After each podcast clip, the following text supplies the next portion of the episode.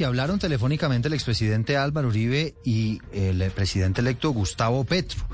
Se excusó el expresidente Uribe porque no va a asistir a la posesión del próximo domingo. Marcela Puentes. Eduardo, pues ya son dos los expresidentes que estarán ausentes en ese acto de transmisión de mando que será este domingo 7 de agosto.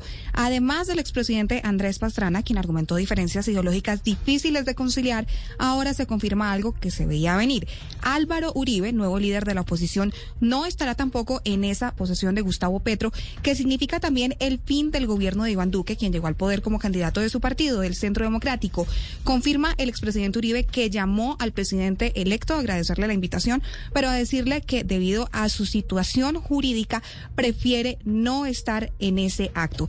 En esa posesión, recordemos, habrá unos 10 mil asistentes. Será este domingo 7 de agosto. Tendrá como punto central la Plaza de Bolívar con actos culturales en parques y otros sitios de Bogotá y otras zonas del país.